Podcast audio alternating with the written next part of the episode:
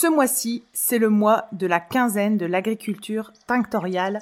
Retrouvez tous les midis du 18 au 29 mars entre midi et 2 une vingtaine d'experts dans leur domaine qui parleront de l'agriculture tinctoriale. C'est en visio pour permettre à chacun d'y participer. Les inscriptions se font pour les membres Patreon sur Patreon. On vous y attend très nombreux et vous avez le programme et les thèmes abordés ainsi que les invités présents disponibles sur le podcast Aréco Vert. Belle journée Bonjour et bienvenue dans le podcast Aréco Vert, le podcast qui vous parle d'art, d'écologie et de verdure. Je suis Pauline Leroux, ingénieure agronome passionnée de plantes et je vous emmène à la découverte de la couleur végétale et de toutes ses applications.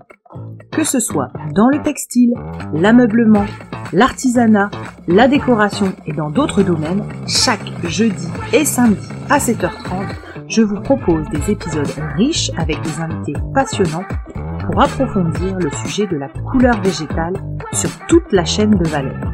Mon but Fédérer et démocratiser la couleur végétale dans nos vies. Alors, c'est parti Bonne écoute alors, bonjour à tous, je suis ravie d'accueillir sur le podcast à Vert Mélusine Flamand. Bonjour Mélusine. Bonjour. Alors Mélusine, je vous reçois aujourd'hui pour euh, nous parler de l'ENAMAC. Est-ce que vous pourriez nous raconter euh, ce qu'est l'ENAMAC, quand ça a été créé, son histoire et un peu ce qui s'y passe? Alors euh, l'ENAMAC c'est une association de, de filières, donc filière laine, qui rayonne sur la Nouvelle-Aquitaine et le Massif central. Donc euh, c'est ce qui explique un peu ce nom l'ENAMAC, ça veut dire laine euh, et fibres textiles euh, naturelles de Nouvelle-Aquitaine et du Massif central. Au départ, c'était essentiellement Massif central, mais en l'occurrence, ça marche aussi avec Nouvelle-Aquitaine, et donc c'était parfait quand on a on a on s'est ouvert à, à ce deuxième territoire. Donc cette association a été créée en 2009.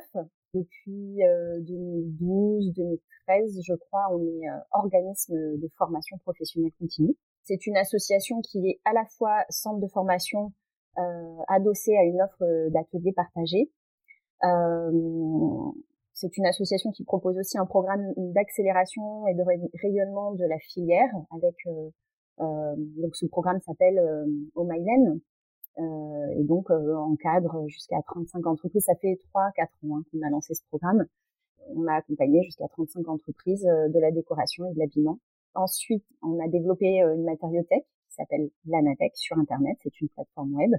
Donc, lanatech.fr, c'est euh, une plateforme de sourcing sur laquelle on peut retrouver euh, un ensemble de fournisseurs, prestataires de services sur la matière laine, puisque c'est vraiment notre positionnement majoritaire. Donc c'est une plateforme qui est vouée à, à se développer avec le temps, hein, puisqu'on enregistre au fur et à mesure euh, des entreprises euh, sur cette plateforme. À côté de ça, on est aussi organisme de défense d'une indication géographique euh, sur la tapisserie et le tapis d'Aubusson.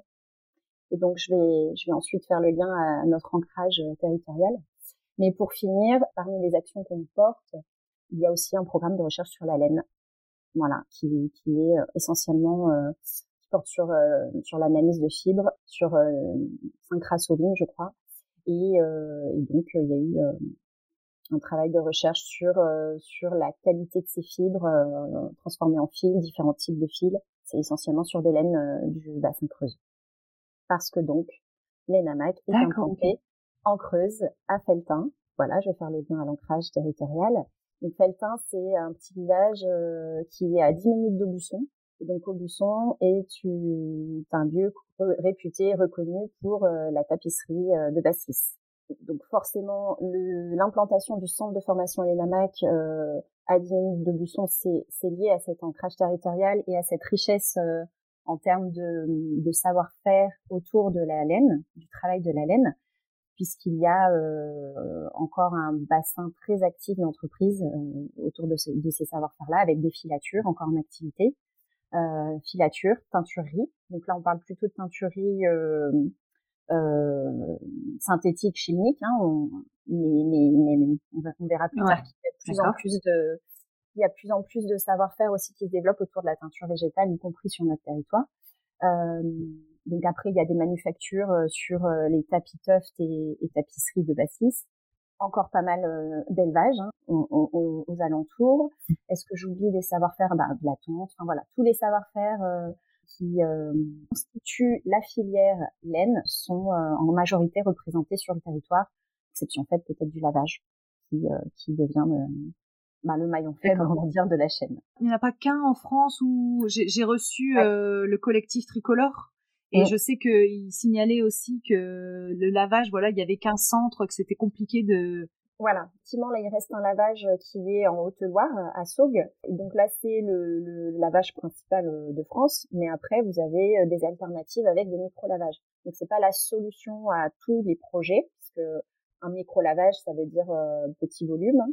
Euh, et donc, euh, en termes de coût, euh, le coût on est on est plus élevé par, par rapport à, au, volume en, en l'occurrence mais ça, ça offre quand même des alternatives. Donc je suis allée regarder entre temps parce qu'on on explique qu'on a eu des problèmes de, de, de, connexion. Je suis allée voir la matériothèque. Le site a été complètement refait. J'ai l'impression, j'y étais allée et j'ai l'impression que là ça a été complètement euh, complètement refait votre site internet, non? Euh, oui, ben on est euh, à mesure que l'association se structure et évolue, on fait évoluer aussi nos outils et, et notamment le site internet. Euh, là, on se retrouve, je pense qu'on a trois ou quatre sites internet différents. On a un site association lenamec.fr, un site centre de formation, un site Lanatech, un site Omailen, un site indication géographique. Ouais, on en a cinq. D'accord, ok. donc tout a évolué en même temps. Mm. D'accord, ok. On a vu euh, l'explication du nom, la situation géographique, les dates de création, tout ça c'est fait. Vous êtes combien aujourd'hui à travailler au sein de l'ENAMAC? On est euh, cinq salariés, euh, mm. avec euh, donc une directrice qui s'appelle Géraldine Cauchy, et qui pilote plutôt la partie projet économie, on va dire, euh, autour des, du réseau d'entreprise euh, et tout ce qui est collaboration d'entreprise. Ensuite, on a euh, Rachel Dornier qui, qui a rejoint l'équipe. Donc, Géraldine Cauchy est historiquement la seule salariée de l'ENAMAC jusqu'en 2014. D'accord. Rachel Dornier, qui est en charge administrative, qui est gestionnaire administratif de l'association, euh, a rejoint l'association en 2016. Euh, j'aurais dû peut-être parler de moi-même euh, avant puisque donc moi j'ai rejoint euh, les NAMAC en 2015 pour euh, pour développer pleinement la partie du centre de formation. Ouais. et ensuite, plus récemment, nous avons deux collègues qui ont rejoint l'équipe fin d'année dernière, début de cette année. donc, Maël Petitjean qui qui et designer textile et en charge de la coordination des ateliers partagés. D'accord. Euh, et ensuite Corinne Monculier qui euh, qui a en charge la partie communication et, euh, et formation aussi euh, pour euh, pour m'aider dans cette tâche-là. Et après on, ne développera pas plus, mais on a aussi des, des stagiaires qui viennent beaucoup nous aider. D'accord, ok. sur toutes les autres missions. D'accord. Alors du coup maintenant, euh, pour rentrer dans le dans le, le, sujet, quelles sont les matières, les alors je sais pas si on peut dire les cours ou les ateliers que vous proposez, quels sont les les ouais voilà les, les je sais pas si on peut dire parcours pédagogique, voilà les disciplines, ça y est, on va y arriver. Euh, ben, le centre de formation, il aborde la filière laine à peu près dans son intégralité. Donc on transmet tous les savoir-faire liés, en commençant par la partie connaissance de la laine. Donc on est principalement orienté laine, hein, puisque c'est notre mm. euh, c'est notre positionnement principal, même si on s'ouvre aux autres fibres naturelles. D'accord. Euh, mais donc du coup, on commence le cursus par une partie connaissance de la laine. Ensuite, on va développer par spécialisation euh, les savoir-faire liés au, au, feutre de laine, à la teinture végétale, et donc on pourra zoomer plus particulièrement sur ce parcours-là.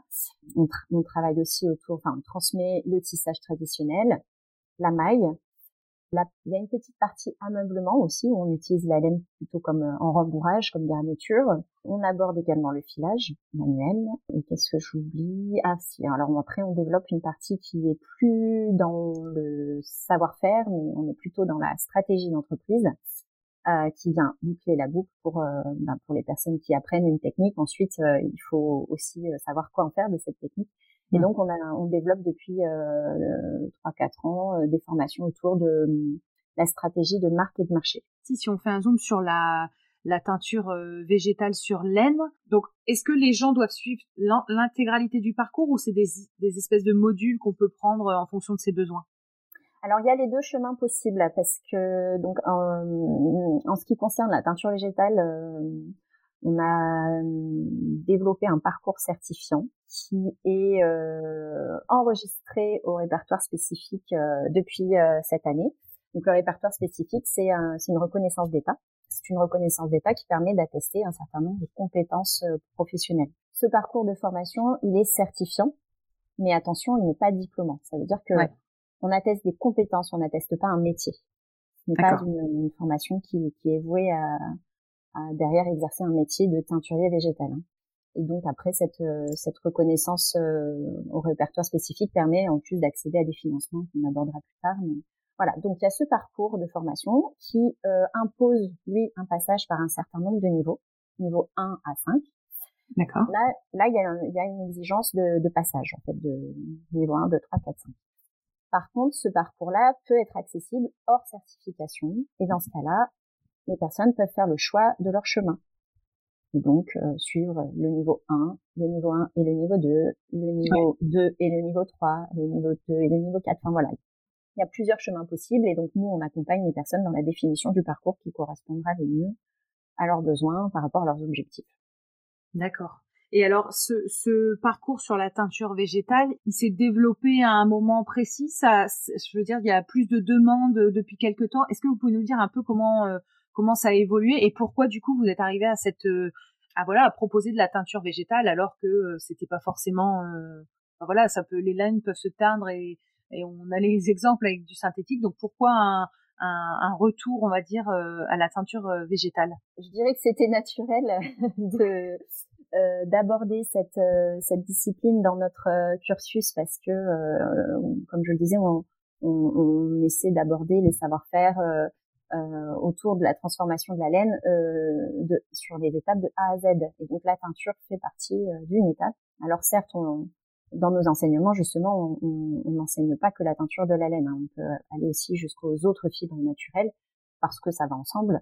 Mais voilà, c'était quand même assez naturel de, de, de proposer cet enseignement-là.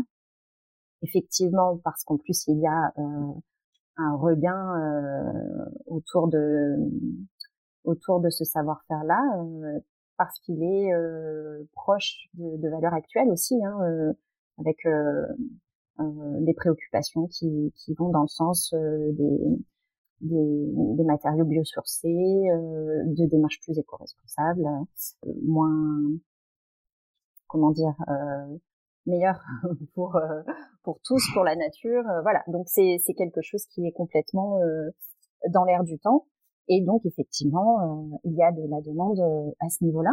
Donc, donc de, à tout point de vue, je dirais que c'était c'était une chose logique. Voilà.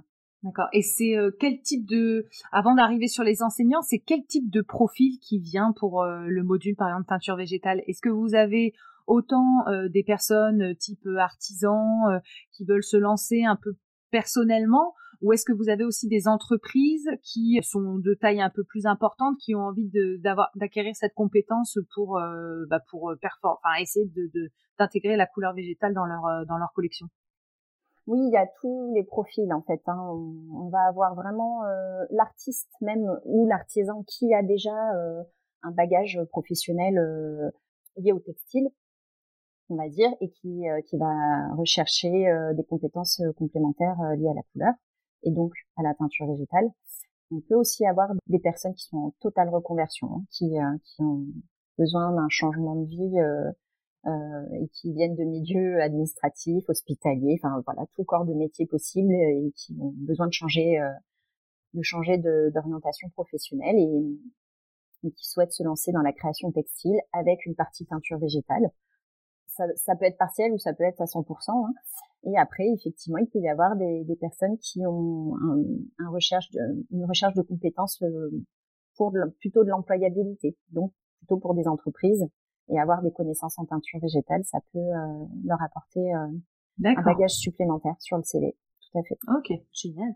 Et alors maintenant, j'aimerais bien savoir qui, euh, donc dans les matières de teinture végétale, qui sont vos intervenants, la durée de la formation, comment comment ça se passe en fait la formation teinture végétale?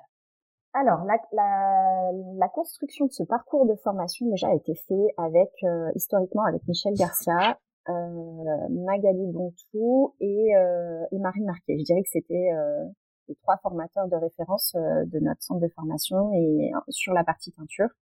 Donc c'est avec eux qu'on a commencé à construire ce parcours-là. Avec le parcours certifiant, on a travaillé particulièrement avec Magali Bontou, qui a son nom d'entreprise parce qu'elle est teinturière artisanale, elle aussi, c'est l'herbier à couleur. Euh, mhm. avec Magali Bontou donc et Charlotte Marambert de la marque Mirobolan. Oui, on a reçu sur le podcast, ouais. Ok, donc c'est avec ces deux intervenantes-là qu'on a construit vraiment le référentiel de compétences euh, pour développer le parcours de formation certifiant. Et au-delà de ces intervenants, euh, un peu de référence, c'est vraiment nos, nos, piliers, on va dire, ceux sur lesquels on, s'appuie euh, euh énormément. On va, on va développer aussi des, des formations plutôt de type masterclass avec soit une approche plus créative, soit une ouverture technique autre que les bases fondamentales euh, qu'on souhaite euh, transmettre. Et, euh, et, dans ce cadre-là, on, on, peut faire appel à des nouveaux intervenants chaque année. Je travaille beaucoup depuis plusieurs années avec Juliette Vergne, qui est aussi designer textile spécialisée dans la peinture végétale. Euh, entre autres exemples, il y a aussi Aurore Pélisson avec le même type de profil. Marie Labarelle, qui est aussi une créatrice de mode spécialisée sur la peinture végétale. Voilà. D'accord, ok. Combien ça coûte de faire cette formation et le temps que ça prend? Alors, en termes de temps, bah, ça va être variable hein, en fonction du parcours dans lequel s'inscrit euh, le stagiaire. Donc, si on a une approche modu modulaire, euh, ça peut être une formation d'une semaine euh, jusqu'à quatre semaines, six semaines, sept semaines. Voilà, on peut, on peut tout faire et, ou s'arrêter à une semaine. Par contre, pour le parcours certifiant, là, euh, on va imposer 154 heures de formation. Euh, donc c'est la durée totale de formation encadrée, 154 heures. Mais entre ces 154 heures, on a des, des périodes d'interruption qui visent à encourager la pratique personnelle en autonomie entre des phases de formation, puisque c'est comme ça qu'on considère que les compétences euh, sont pleinement acquises. Ouais.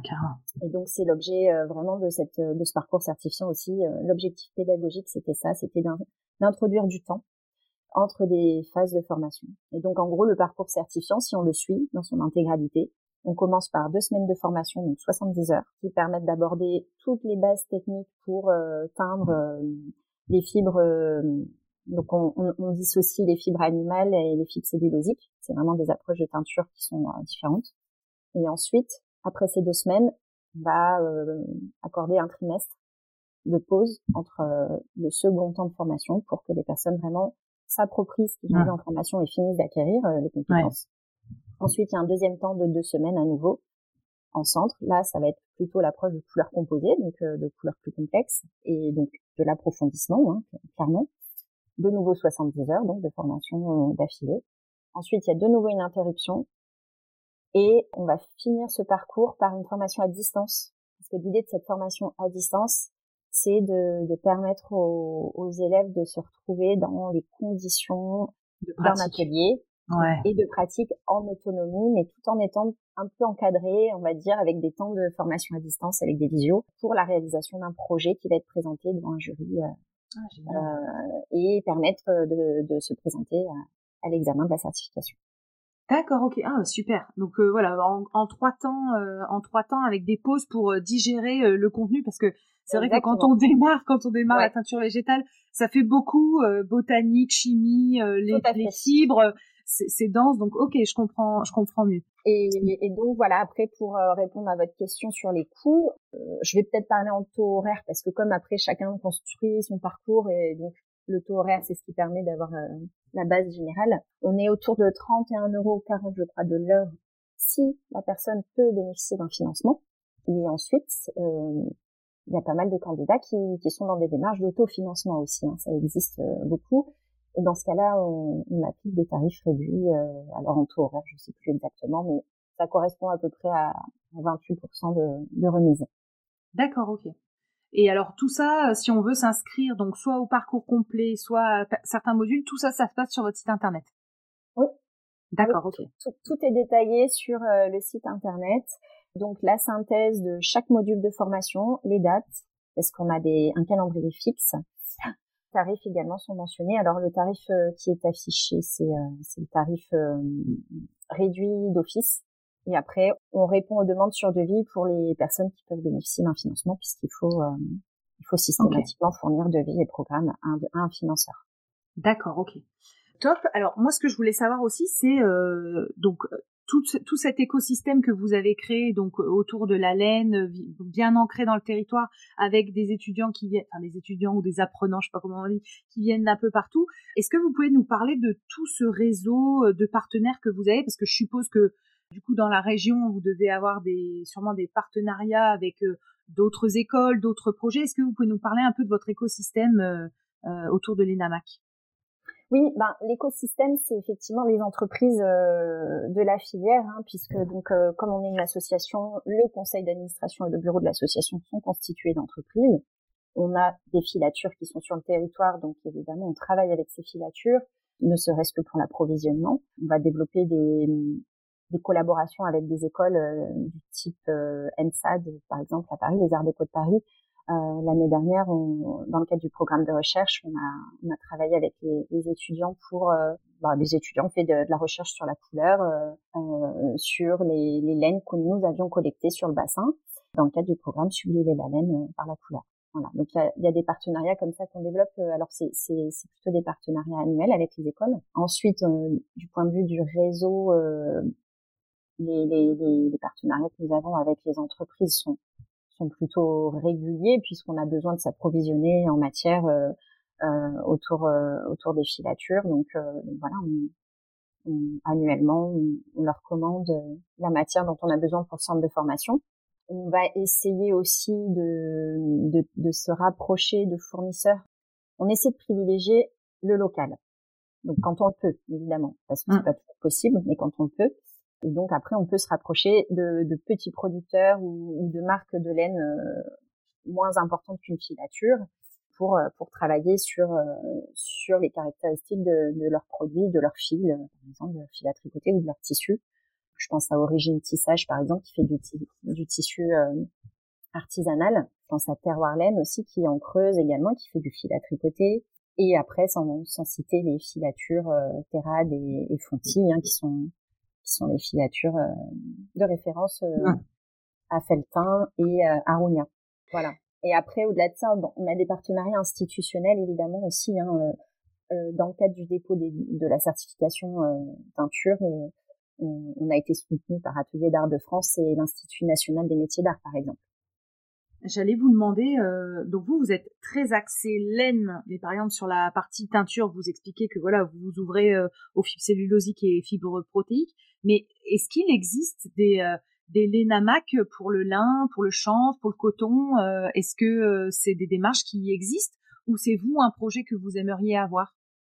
Ouf, chaque chose en son temps. Je pense qu'il y a déjà bien assez à faire sur la laine. pourquoi pas hein, Je ne sais pas quelle sera quelles seront les, les décisions du conseil d'administration, mais euh, non, pour le moment, c'est quand même principalement la laine, notre projet. Et après, est-ce qu'il existe des structures euh, similaires euh, J'avoue que je pense que oui, parce que je sais que sur le lin et le chanvre, c'est quand même aussi en train de, de pas mal bouger. Ouais. Mais, mais je ne sais pas exactement si ce sont des structures qui sont similaires aux nôtres. C'est peut-être plus du du système coopératif ou, ouais. c'est ça. syndicat, hein, mais euh, voilà. D'accord. Je ne saurais pas en dire plus. D'accord. Je, je, vais continuer à cheminer aussi sur euh, sur le lin et le, le chanvre parce que je, voilà, je trouve que c'est intéressant d'avoir aussi euh, l'écosystème de la de la couleur végétale et que bah, sans les fibres, euh, la couleur c'est pas possible. Donc exactement. Est-ce qu'il y a d'autres centres de formation comme l'ENAMAC Est-ce que vous pouvez en bah, nous raconter un peu qui vous connaissez euh, dans, dans les centres de formation. Oui, bien sûr. Bah, il y a alors déjà nos intervenants d'une manière générale, ça peut être aussi des organismes de formation. Donc je, je parlais de Magali Bontou, l'herbier à couleur par exemple. Elle, elle, elle, dispense des formations dans son atelier dans, en Provence. Après, parmi les, les, organismes de formation plus connus et spécialisés sur la teinture végétale, euh, on pourrait citer euh, Couleur Garance à Loris en Provence, oui. Color, ton monde en région parisienne, euh, le Greta également en région parisienne aussi. Sur la teinture végétale, qu'est-ce qu'il y a, Après, il y a plein de plein de petits, petites structures isolées euh, qui, qui, dispensent ce type de formation. Hein. Mais voilà, c'est ceux qui me viennent le plus. Ouais, d'accord. Bon bah c'est c'est c'est chouette parce qu'on en a déjà reçu trois sur quatre. Ça me fait plaisir. Je sens qu'on avance. c'est chouette. Euh, ok, super. Euh, je voulais vous poser des petites questions euh, rapides maintenant. Qu'est-ce qui inspire euh, encore les NAMAC pour trouver, bah, par exemple, la matériothèque, euh, trouver les formations, trouver euh, cette organisation que vous avez mis en place? Qu'est-ce qui vous a inspiré et qu'est-ce qui vous inspire encore? Euh, vaste question, mais il y a tellement de choses à faire autour de. Bah, c'est la filière, je pense, qui est inspirante principalement parce que comme tout est à reconstruire, voilà, le champ des possibles est énorme. Et après, je dirais que les évolutions sociétales aussi sont énormément inspirantes. Les changements de, comment dire, les changements de, façon de vivre des gens, les, les artisans, les entreprises elles-mêmes, puisque je pense au centre de formation particulièrement, euh, on va rechercher euh, des artisans remarquables pour la partie masterclass par exemple. Donc, euh, donc voilà, ça c'est, très inspirant. Après, c'est vrai que les entreprises qui, qui créent autour de autour de la laine et, de la couleur, notamment dans le cadre du programme Oh My Laine, My en fait, c'est l'accompagnement d'entreprises et pour présenter leurs produits dans le cadre d'une boutique showroom à Paris, Paris Design Week accompagner ces entreprises qui sont euh, qui ont voilà toujours toute une une patte créative différente, une démarche artistique ou artisanale euh, euh, différente qui, qui veille à faire valoir la tradition, le savoir-faire. C'est hyper intéressant et ça ouvre beaucoup de portes aussi à l'innovation. Donc euh, voilà, la matière en elle-même est, est, très inspirante aussi euh, avec toute la recherche qu'on peut faire autour. Et quand vous dites euh, la filière laine est à reconstruire, est-ce que vous avez euh, un point particulier d'action? Par exemple, euh, quand j'avais eu du coup un échange avec le collectif tricolore, c'était vraiment l'histoire de la collecte des laines et de revaloriser, de réussir à collecter ces laines, à, à correctement les trier pour les valoriser. Vous, votre votre retour d'expérience sur cette filière à reconstruire, vous pour vous l'axe principal ce serait quoi? Je pense que là, ce serait plutôt Géraldine Cauchy qui aurait pu répondre à cette question, mais moi, je dirais, euh, au risque de me tromper, que c'est peut-être l'enjeu, c'est peut-être plus le débouché, parce que parce qu'il faut du débouché aussi euh, euh pour euh, pour valoriser toutes ces tonnes de laine qu'on a de disponibles. Hein, la ressource est disponible. Maintenant, c'est peut-être une erreur. non, non, non, mais ça, ça, ça semble, non, mais ça semble cohérent parce que c'est vrai que pour inciter les les éleveurs aussi à faire, à, à, à collecter les laines et et remettre toute la filière en place, bah forcément oui, effectivement, il faut des débouchés, sinon les gens vont pas se lancer dans des activités qui sont non rémunératrices. Donc oui, non, c'est une. En fait, vous avez tous les deux. Il y en a un, c'est vraiment le, le début, la base de la collecte, et vous, c'est les débouchés. Donc oui, en fait, euh, sur la filière, il y a. Et je pense qu'en fait, euh, quand vous dites tout est à reconstruire, c'est vrai qu'à mon avis, euh, il y a des actions à chaque à chaque niveau. Après, c'est un peu extrême de dire tout est à reconstruire parce que là, justement, ça fait. Enfin, je pense à l'association Atelier de laine d'Europe qui œuvre depuis une vingtaine d'années déjà, euh, je crois. Nous, ça fait une, quinzaine d'années. La, la, filière, elle est, elle, elle est là. Hein. Donc tout est à reconstruire. C'était un peu, euh, c'était un peu une, euh, mal dit, on va dire de ma part, mais mais en tout cas, il faut il faut continuer à, à œuvrer pour cette filière. Est-ce que vous vous pouvez nous dire aujourd'hui, selon vous, qui fédère autour de la teinture végétale? Qui fédère euh, Est-ce que quelqu'un fédère autour de la teinture végétale? Bonne question. Je non, je saurais pas dire si euh, si quelqu'un fédère. euh, je pense que les teinturiers professionnels sont doivent pouvoir le dire, mais euh, non, moi je saurais pas franchement répondre à cette question. Et si vous étiez une plante tinctoriale, laquelle seriez-vous et pourquoi? Alors, laquelle je serais et pourquoi? Euh, Le pourquoi va être encore plus difficile si si j'arrive à répondre à la première question. Non, mais parce qu'après, c'est vrai que quand on pose cette question, tout de suite, ce qui nous vient, c'est c'est les, plantes les plus connues, on va dire, en peinture, comme euh, l'indigo, le bleu, par exemple. Euh, euh pourquoi? Bah Parce que ce bleu, euh, ce bleu, il est tellement puissant, il absorbe quand on, tous les bleus qui sortent de cette plante sont assez incroyables. Mais après, hein, la magie de la teinture végétale est assez inexplicable parfois. Hein. C'est couleur, elle vibre euh, en nous comme, euh, enfin, voilà, d'une manière assez inexplicable. Et, et, et moi, quand j'ai découvert ça en venant travailler à l'ENAMAC, euh, la teinture, vraiment, c'est quelque chose qui m'a absolument marqué. Euh, ces couleurs, j'avais l'impression que que le travail du teinturier, c'était vraiment un travail d'apprenti sorcier euh, et, et, vraiment les, couleurs, c'est tellement remarquable. Moi, je pense le bleu, ouais, c'est celui qui m'a le plus marqué, euh, mais pour un, un effet de résultat, on va dire, et aussi, euh, ah, c'est vrai qu'aussi cette, cette pratique de la teinture à l'indigo est assez. je suis pas du tout teinturière, hein, donc pas calée du tout en techniquement en teinture, en ayant vu faire Michel Garcia sur les premières formations que j'ai pu voir. Euh, je me souviendrai toujours de cette, euh, cette, ce passage du vert au bleu.